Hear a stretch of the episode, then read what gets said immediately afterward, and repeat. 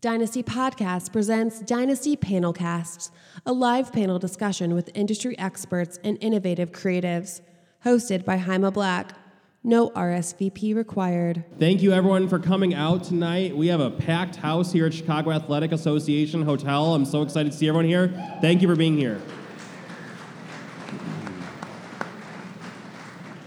Uh, my name is Jaime Black. I'm the host of Dynasty Podcast. We are the first ever and longest running music podcast in the city of Chicago's history. We've been podcasting longer than NPR. That's our claim to fame. Longer than NPR by one day. So, uh, tonight's panel How to Break into the Festival Industry. Uh, I'm very excited about this. Uh, presenting it with Future Factory. We have Michael Wing right here from Future Factory, and also Michael Wing from Autograph, who just played Coachella. Give it up for Autograph at Coachella.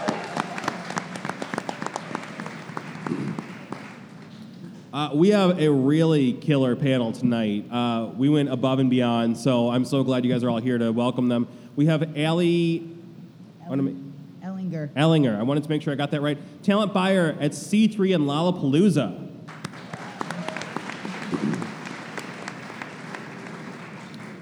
Uh, we have Jen Kellogg, tour accountant at Vans Warped Tour and co founder at the Entertainment Institute.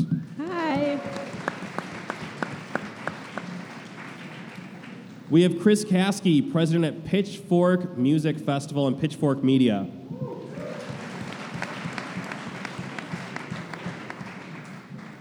And Lucas King, uh, Lucas King, founder at React Presents. So I wasn't kidding. We have a killer lineup tonight. Uh, but this panel, I wanted to put this together because I, I teach at Columbia College, and I hear so often, and this many students being here confirms it. I hear so many students talk about wanting to work in the festival business, wanting to work for a Lollapalooza, a Warped, a Coachella, like they want to be in this business. So we're going to answer some questions about that very topic tonight. But let's kind of do some introductions first. Like, let's have each of you elaborate, kind of talk about what you do with your respective companies, what your role is, all of that. And we don't have to go in any order, so whoever wants to start. I'll start. Hi. Um, so, uh, I'm a founder of React Presents, and there's a number of festivals in our portfolio, as well as a number of venues that we operate, and um, in the concert industry as well, club shows, um, everything from the 200 person to, you know, 40, 50,000 person uh, festival. Um, I have personally done it all, started from the bottom, uh, handed out flyers at one point in my life, and now um, oversee a great team. But I've, I've touched everything, and uh, that's it. Yeah, my name's Chris, and I'm the president at Pitchfork. So, Pitchfork.com is a music publication that I run uh, that obviously publishes daily music news, reviews, um, various various things, video and beyond. Um, and in 2005 or so, uh, founded the Pitchfork Music Festival in Chicago, which we've been doing um, for the last since then. And in 2010, I think, we started another Pitchfork Music Festival in Paris. So we now have two. That'll be on its seventh year, and then Chicago, I think this is its 13th or 14th year. I can't remember exactly. Um, so yeah, my, the, our, the festival business is a, is a very meaningful part of what we do, both from like a business perspective as well as just from for in the city and our existence in general and how we've grown. But it also like when the beast that is the website and the media entity and all of that that come with it, uh, having to look after both of those things has been pretty much my day to day. You know, to echo the point of just kind of comprehensively overseeing what's going on. So we're a team. We were acquired actually. Pitchfork was acquired um, last fall. Well, shit. Uh, two years ago, maybe.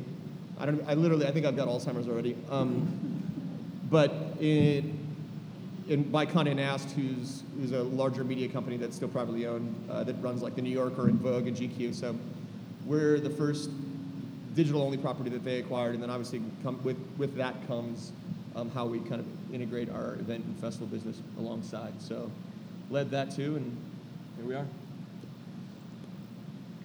I'm a roadie. uh, I'm the tour accountant for the Vans Warped Tour, which I've done for the last nine years. so I spend my summers uh, on the punk rock summer camp, living on a tour bus and crunching numbers on the road. before that, I used to be a talent buyer at Jam Productions, where I mostly did theaters and arenas and a whole lot of minor league baseball parks. I've been over to over a third of the minor league baseball parks in this country, and I've never seen a minor league baseball game. So, put on a lot of concerts there. Um, I also have a company called the Entertainment Institute, where, um, particularly on the Warped Tour, artists hold backstage workshops and teach their fans about uh, playing the drums or how to be an entrepreneur or how to do concert photography. Um, and I teach at Columbia College Chicago. So if you want to learn about producing and touring live entertainment and you go to Columbia, come take my class, please. Yep. Uh, I'm a talent buyer at C3 Presents. Um, we do many festivals. I guess the one that you guys most likely know is Lollapalooza here in Chicago. Um, but also Austin City Limits. We do Lollapalooza many different countries. Um, I also book theaters, clubs across the country, and just like Lucas, I started at the bottom. Now I'm here. Yeah. So uh, I would love to talk a little bit more about like kind of the early stages of each of you working in or developing the the festival component, like whether you were approaching a pre-existing operation or founding it, like what made each of you want to work in the festival industry or want to start a festival? Okay, I got some in line, so I'll take it. Um, I was actually at Pitchfork when we first founded North Coast. Um, this is our eighth year of North Coast. Uh, I was with a buddy of mine, Michael Berg, and we were walking through, and um, they do their thing. They do it very well. Um, we we felt that the the, the venue and, and, and the neighborhood and all of that were were prime for something that we, for our own vision, and um, we've you know we, we that was my first founding festival um, that happened. So It was way it. back in my college days, but we put on Run DMC in uh, like in the the spring festival in like 1998 in University of Iowa, and it was phenomenal to be part of. And I think that that probably planted the seed for me on things that I ended up doing later on down the road. Yeah, I mean, for us, we uh, again we were running like a media entity, and because at, at the time in like 2003 and four, it was a, a digital-only thing, which meant we were like these little shitheads on the internet that anyone that did th- anything in print cared more about everything in print, and no one cared about the internet. And we were trying to find ways to, uh, you know, create something that felt like it was like represented our point of view. And again, I was like 22 or something, and it was we were just also just dumb and um, doing what we wanted because we were kind of lived on the peripheral of the music industry. We lived on the peripheral of a lot of things, and felt like the festival would be a good way to you know celebrate the artists that we didn't feel were being maybe perhaps um, properly you know presented in other festivals, be it not even being booked or being shoved into some corner tent or something like that, and then the, the community of people that were reading our website, it kind of became our version of like a print magazine in some ways.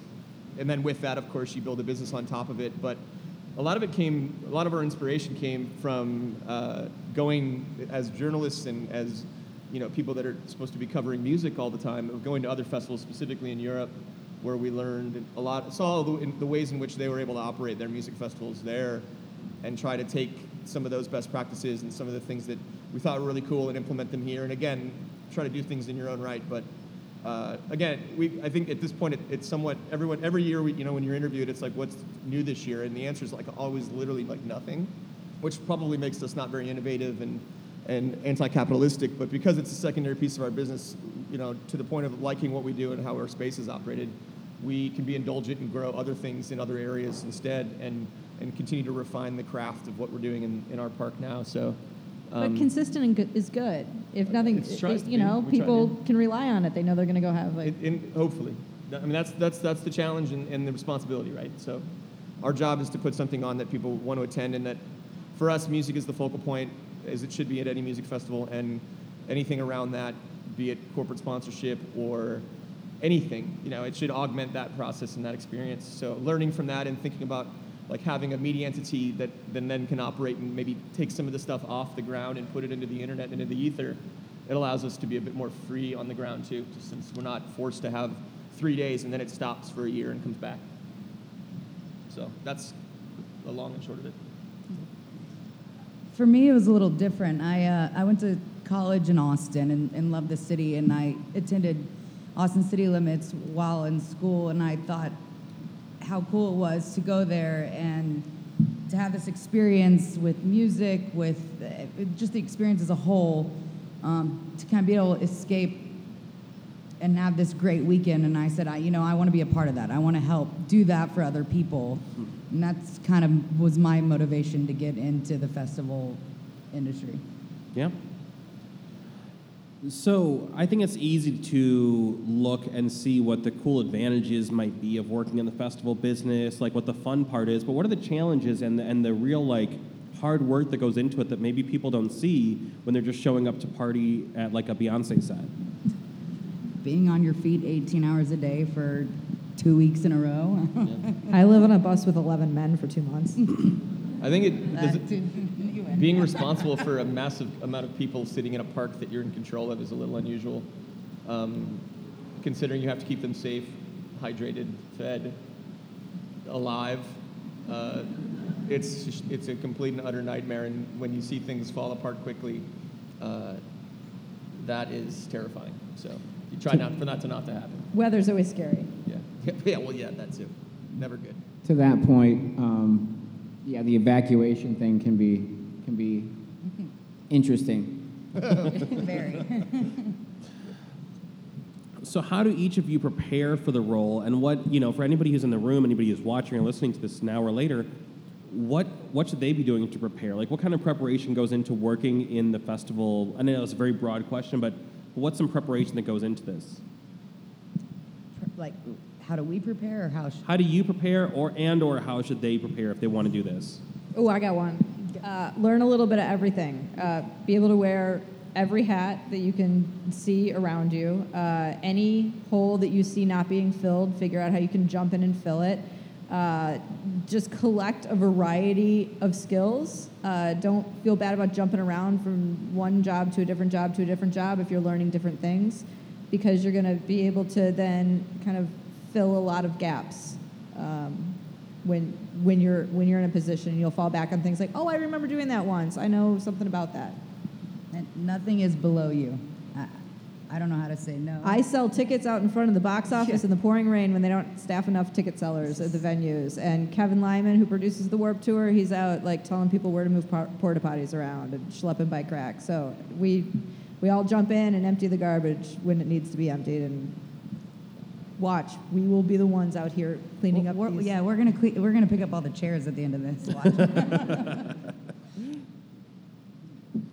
To that point, um, yeah, check your ego at the door, roll up your sleeves, keep your head down, shut the fuck up, do your work, and people will notice the good work and will want to have you back and you will excel. It's, it's not rocket science. That's really what it comes down to. I think that's a huge, huge thing. Every job that I got after I left Jam Productions in 2007, I got when somebody thought of me from when they had worked with me in the past. It was never when I was looking for a job. So I realized then that every settlement I had, every meeting at the box office, every interaction I had with people was networking.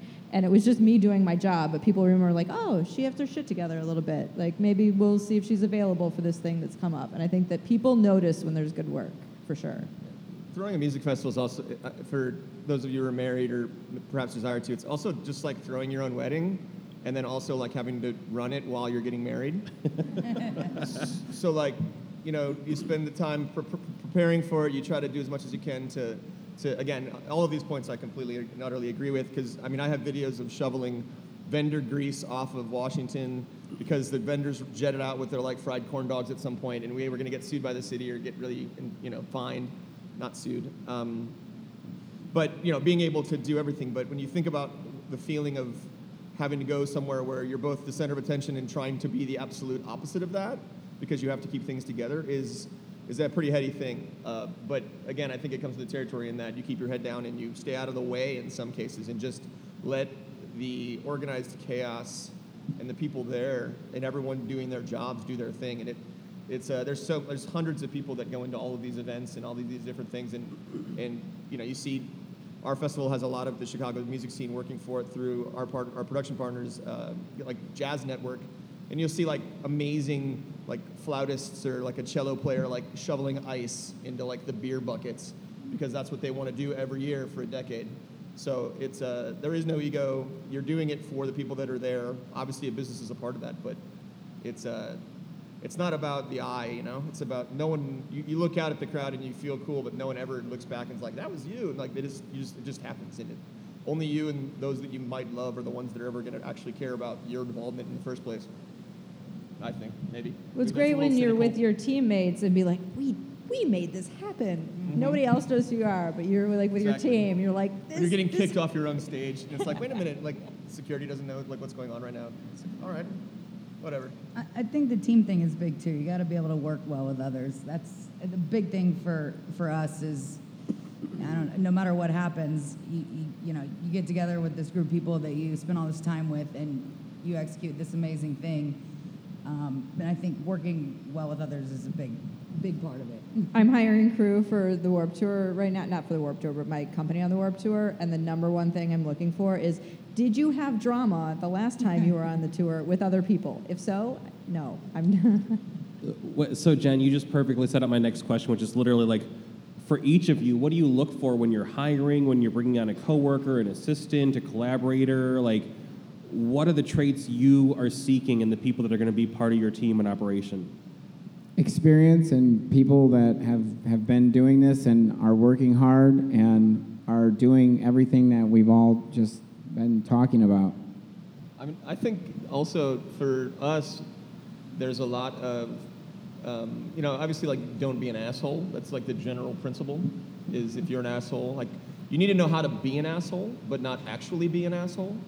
Um, so like finding that line when thinking about who you're working with, because you need to be an asshole at if you're if you need something done, but if you're just always a fucking asshole, then no one, everyone hates you. And so an effective asshole. yeah, yeah, I mean, just able to utilize your assholishness to the best of your abilities uh, is an important trait because you need to learn. I mean, whether regardless, if you're hauling ice and someone gets in your way, you should be able to yell at them and not. That doesn't represent who you are as a human, right? You can still talk. Well, you can also, off. yeah, you can you can yell at them in a nice way to get out of the Correct. way, And or you must. you can make them cry. Like you want somebody that's not going to make them cry. Correct. Um, so, but it, you know, you, you look for that, and then for us, we've also, I think that, in a, I don't want to get into the millennial thing, but there's like a, definitely a mentality that's kind of two roads that run parallel to each other, and one of it, and I find that like younger people that are being elevated to positions within our organization that are probably unprepared in some cases are some of the best people that we have because they're the ones that are not only willing to do everything, not because you're taking advantage of them, but because they just want to be involved. And then they become indispensable whereas anyone that comes in like your accomplishment and your previous history is important but it's your intellect and your desire to just do the same thing that we're all doing which is shoveling garbage and all that if you can exhibit that it's like I, I find that like there's a there's a there's a again there's a two-sided coin to that but a lot of people that work for us are very young and that are very driven and really working hard to, to do what they're responsible for, and that's great. It's like elevating that is huge because they wouldn't get the opportunity otherwise. We like to look for a thing that we coined figured outness. um, and it goes to what you were saying is just, y- you just kind of, you know, whatever needs to be done, you do it. Uh, you know, figure out where the holes are. Figure it- it- you know, we, we have to teach, obviously. We have, you know, but someone who can, you said something about grabbing ice. You know, there's, hey, can you go get ice? And someone asks, well, where's the ice merchandiser?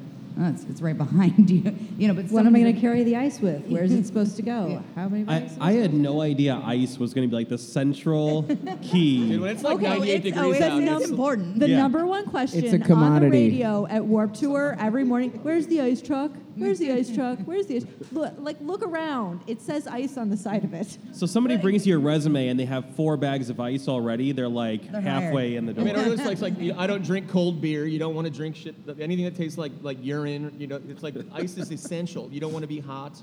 It's it, you Yeah. have no idea. The ice operations are some of the most sophisticated things we have going at our music festival. We hire a person who's for Warped Tour. His job is to deliver ice. We have a we have a liquids department, ice and water. Period. That's yeah, what they do. ice and water. I just could. Did you guys have uh, an ice sponsor? I want. I want. I want to get an ice sponsor at some point. I'm. I- I'm I- devoted to getting somehow like something that just evaporates to be a sponsor of the festival. no, we So don't have some any. some so somebody start an ice company that's willing to sponsor. yeah, some entrepreneurial students in here start an ice startup that disrupts the ice industry, and that is your Listen, key ice, into ice the festival. logistics and treating it like currency is a, is a big thing. Ice on demand, Uber for ice. Um, That's actually, Shit. that's actually not a bad. You Yeah, just all gave right, the so now- off the record, that was for you. Keep it off. now we're going in a different direction. But uh, another component of the festival side, outside of ice, is that there's really high-profile talent, and you can't just have anybody working on the grounds. If somebody like Radiohead or Beyonce is there, somebody that's really like on kind of a legendary level. So, what are the skills that you need, you know, for talent or for workers, you know, who are going to be involved with something where there's very like high-profile talent involved? What what's part of that? It's someone who doesn't get starstruck, or if they do, they hide it really well. Uh, someone stays professional. I mean, I'm sure we all have plenty of stories about people who do the wrong thing, say the wrong thing. Um, and there's some crazy artists out there that with crazy demands. Like, don't look at them. They, they don't want people looking at them. But uh, it just, it, someone who can keep their poise. read a situation and Read know situ- when sure. to Say come in, deliver the thing, and then leave and get out of the way, or who knows to say, "Hey, do you need anything else?" Or and to to Figure it outness. figure outness, be friendly, but know when to like go away. Like you're not there to hang out, but sometimes you have to chit chat for a minute or two. You're not going to become Kanye West's best friend. No. Like that's not going to happen. He, he's asked me once before how he looked, though, and I told him he looked great. yeah. He did. He looked ridiculous too. It was, it was like the r- ridiculous necklace, but it was a fun one. I don't know why he asked me. You clearly have a I was very like, good dude, fashion like, sense. Look at me, please. Like, you're wearing like a 14 foot phoenix on your chest. Mm-hmm. It's solid gold. And, and honestly, to Not that point too, though, is I think a lot of people think the music festival industry is all the glamour. You know, we're, we're hanging out with the artists and this and that, and it's it's work. It really is. I think a lot of um, people come in thinking, "Oh, I'm going to hang out with artists," or "I'm going to do this and that," and uh, it's fun, and but it's still work. But then when the festival's over and you still have like several days of loadout, yeah, and they're gone. and everybody's gone, and you're just, like, I just want to leave this site. I've been here for like a week. Uh-huh. And they've flown in and out on their private jet. Yeah. Now I think uh, for a lot of people, especially we have like a lot of students in here, and uh, you know, a lot of them they might be thinking like, well, I want to be a DJ or I want to be, you know, like handling artists and like doing like the fun jobs, but those jobs like are few and far between. So what are some of the non-obvious roles outside of the ice part? What are some of the non-obvious roles that you know people could fill that might be like a good entryway in that they might not know about? I would say, as a patron, any position that you see in front of you is something that's probably available as an entry level thing. So, ticket takers, uh, you know, ushers. I had a list in my head before I started saying the sentence. I, but like, I mean, I know here in Chicago, I mean, we're always looking for, um, our, like our volunteer team is always looking for volunteers to help people. Street navigate on- team. Street team. Uh, we're always, I mean, there's so many things. We, you know, we have golf carts that go around backstage. We need golf cart drivers all the time. We need, I mean, there's an concession endless- seller, Anything. merch an seller. endless amount of jobs to be done, and I think you just, I think the best thing is to just do anything, even if it, it's not going to end up being your career, but if it means driving a golf cart around or taking tickets, that's that's your foot in the door. we all did that at some point. Oh, yeah. We're still waiting f- for someone to explain Snapchat to us. so I got yeah, a person as we for sit that. here, we're like, "There's a Snapchat story at this festival. What the fuck does that mean? Who's gonna do it?" Apparently, you have So a filter. We're figuring it out, you know. But Nobody gets Snapchat better than college kids. So like this is your, yeah. I think that there is something to be said for aging people like me, and no one else here is aging, but I believe that I am considerably, and you know, having like recognizing where I'm just, you know, I'm not I trying don't to know how throw old any you are, shade. but I think we're probably all about the same age. Either way, I know that I don't know a lot about a lot, right? And I think that like my nine-year-old daughter knows more about the internet than I do at this point in some ways. So I think there's skill sets that are being brought to the table that are even you know proactively suggested to us that you know you're set in your ways. You do a festival for 13 or 14 years. You're you're a harder to move person, but that type of uh, you know. Stick to itiveness and ability to like speak up for what you might believe. It's Snapchat's a, a joke example, even though No, but it's serious real. because it's the Uh, way to reach your audience, and if you don't, if you're not using it, you know. So I always tell my students that they need to understand what the standard is in the industry, so that they can then reinvent it and find new creative ways to, uh, you know, take hold of things like marketing with all of the new different platforms. Yep. So along these lines, like with the event space always kind of changing, with regulations changing, obviously technology is changing so much with the mobile side, and now even with like augmented reality and blah blah blah. Like, how do your operations stay in charge of that, and how do you stay like adaptive and, and ahead of those kind of things? And like, wh- I guess how do how does the crowd here too like stay in front of this technology and everything that's going to be changing? I think how some of these pieces work in the festival side. I, the Kevin Lyman, the producer of the Warped Tour, really would like technology to not make things change. So I suggest things like, "Hey, we could make an app, and then people can pay a dollar on the app to get the schedule." And he's like, "No, let's just still sell paper schedules for a dollar." So you know, it, there's definitely some spaces that I think that there's some authenticity to things not changing a little bit. Um, but uh, bigger festivals, we're also a mobile festival, and bigger festivals, I think, you know, taking advantage, especially like the wristband technology and, and ways to like track consumers through that, um, is probably pretty useful in understanding how people are spending time on your site, Yeah, like your physical site. We have a great video and marketing department that really could speak to this better than I can. um, but I, I think, I mean, for us and our, our demographic here, and most of our festivals is very young. We, I mean, we have to keep up with that.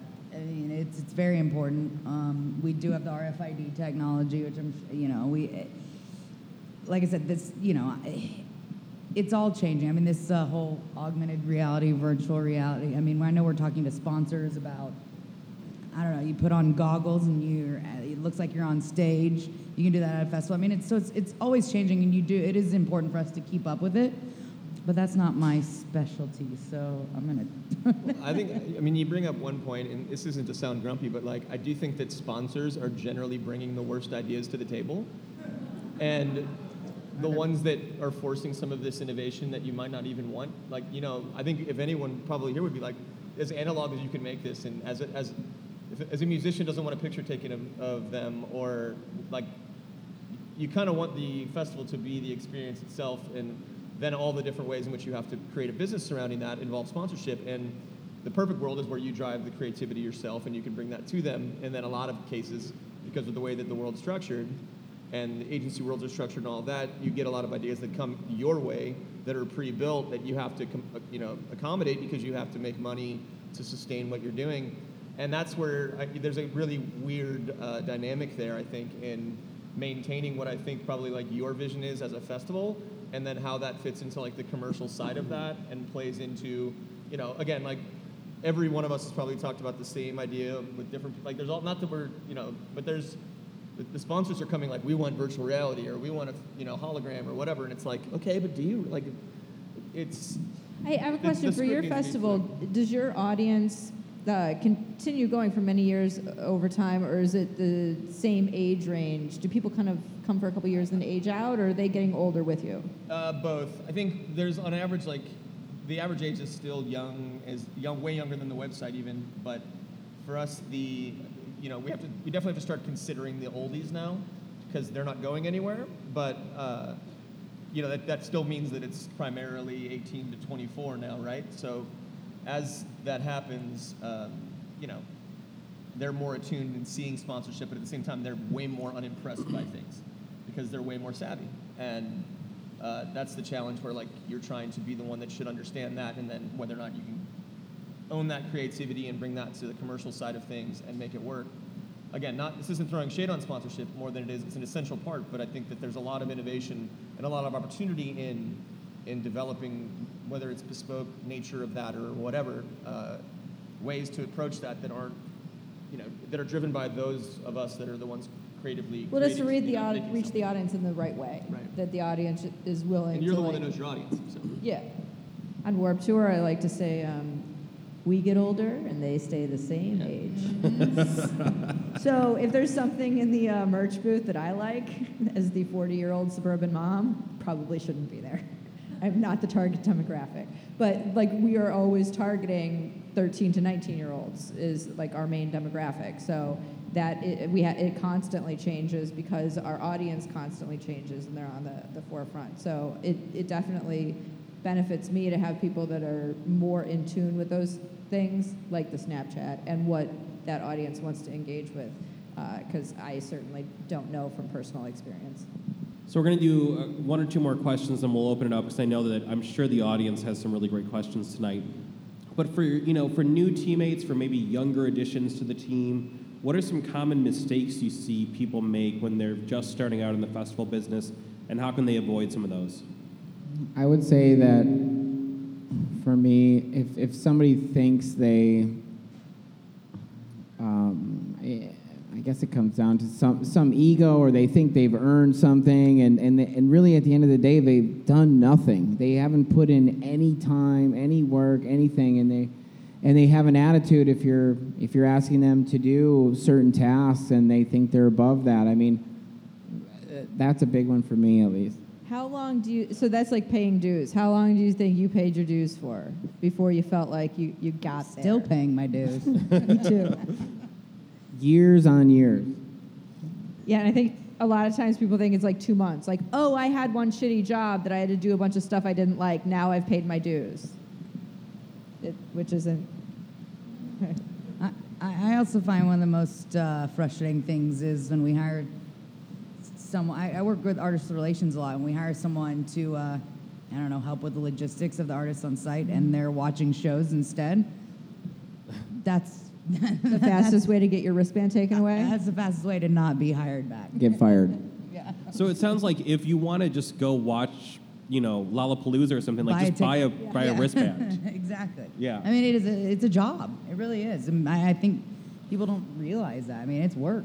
It's it's And it- not all fun and games. I think that even at my age, being open, I know that there's lots of things I don't know. And, you know, I saw a great quote like, I'm not young enough to think I know everything. I think I see a lot of people that think they know everything because they went to college and recently graduated, so they're ready for that, you know, they know everything. And I, there's a whole lot of people that are willing to say, hey, I got a lot to learn about this, and I'm going to ask lots of questions, and I'm going to take every opportunity to pick everybody's brain, and it's okay that I don't know everything, and that's who I'm interested in.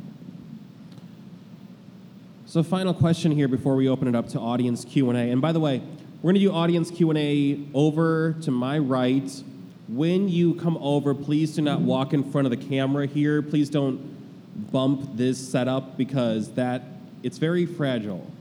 So we just don't want to like knock the stream offline, all right? Uh, but if you want to like line up over here, we'll start taking uh, questions in just a moment after my last question. But again, please just be very respectful of our tech setup here. So you know, kind of winding it down here before audience Q and A. What are some of the next steps that anyone in this room could be taking like tonight? You know, what should they be doing as they leave this panel to start getting to that point where they might be in consideration to work for a Pitchfork or a Warped Tour or anything else? Be relentless. Figure out who's making decisions, who's hiring people. Go above and beyond. Blow them up. Tell them you want to work. Tell them you're work for free. I mean, figure out a way in. Agreed. I mean, I, I started out interning. I, I think you just you meet as many people as you can, um, and you be willing to do any job, like bring ice. Well, and once you get that first job, that gives you such an in to call up all of the department heads and say, "Hey, can I come pick your brain for you know five or ten minutes and see what it is that you do?" And then you've got an introduction to sit down and learn more about what their job is, shadow them. I, I wouldn't have learned. I wouldn't be where I was if I wasn't stuck in a, an accounting office doing data entry for five years, doing everything I could to figure out how to get out of that and onto an on site position. So, what I did was shadow the head production manager on the weekends where I learned how to put on arena shows. And I would have never thought to ask to get paid for that, but I was running the whole show. He would show up in the morning, and like five minutes later, he'd disappear for the entire day, and I'd put on the whole show. So that was my free work that really taught me what I needed to know about the industry. And I think that, you know, finding those little ins once your foot is in the door, you might hate the job that you're currently doing, but it's an opportunity to talk to everybody else in the organization, learn what they're doing, shadow them, see what you like, see what you don't like, and uh, kind of refine what you want to do from there. And, and, and both echoing everything that, that you all said, as well as the, the one thing that, that, that always kind of irks me and that I find to be, ironically, some of the least relevant, uh, the, le- the least relevant approach is when, I mean, like, raise your hand if you like music. Okay, cool. Like, everybody likes music, right? Like, so when someone's like, I love music, I, I, this is why I want to do it. It's like, you have to That's love to reason. work. Like, the music is like the byproduct of the work that you do. It's not, everybody loves music. So it's like, what are you bringing that isn't that? Because otherwise, you're the same as everyone else. Because if you don't like music, you don't like pizza, like, you're a fucking alien. And, like, you shouldn't, you're like, cool, man, like, great, you like music. You're so unique.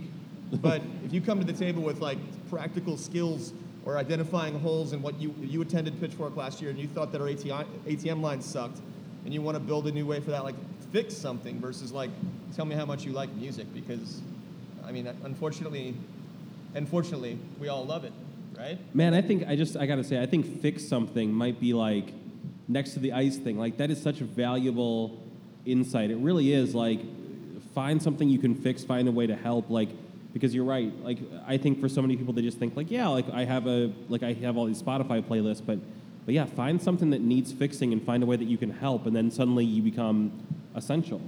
Well, and it's when when you meet somebody, the first thing you should be thinking is not what can this person do for me, but what can I do for them. And so when I meet you, oh, I see that you have an ATM problem line. I can solve that. That's the first thing that you should be thinking. How can I solve a problem that you don't have time to solve? And then you do that, and then they're going to think of you when they then there's a paid posen- position, or they're going to refer you to somebody else.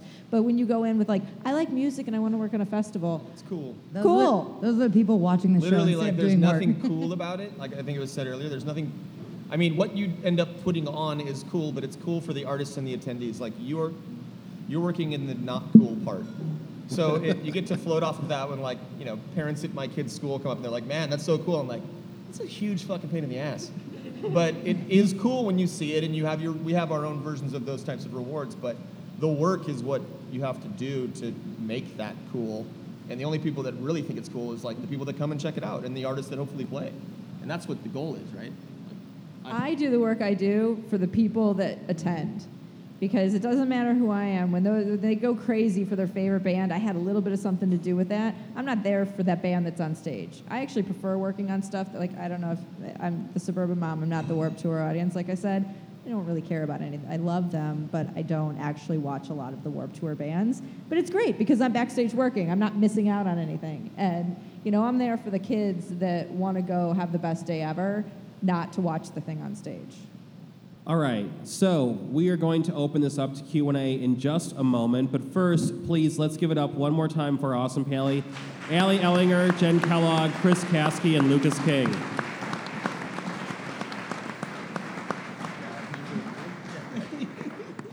You've been listening to a production of Dynasty Podcasts. Find more Dynasty Podcasts at dynastypodcast.com. For the dynamic dynasty, Dynasty Descend.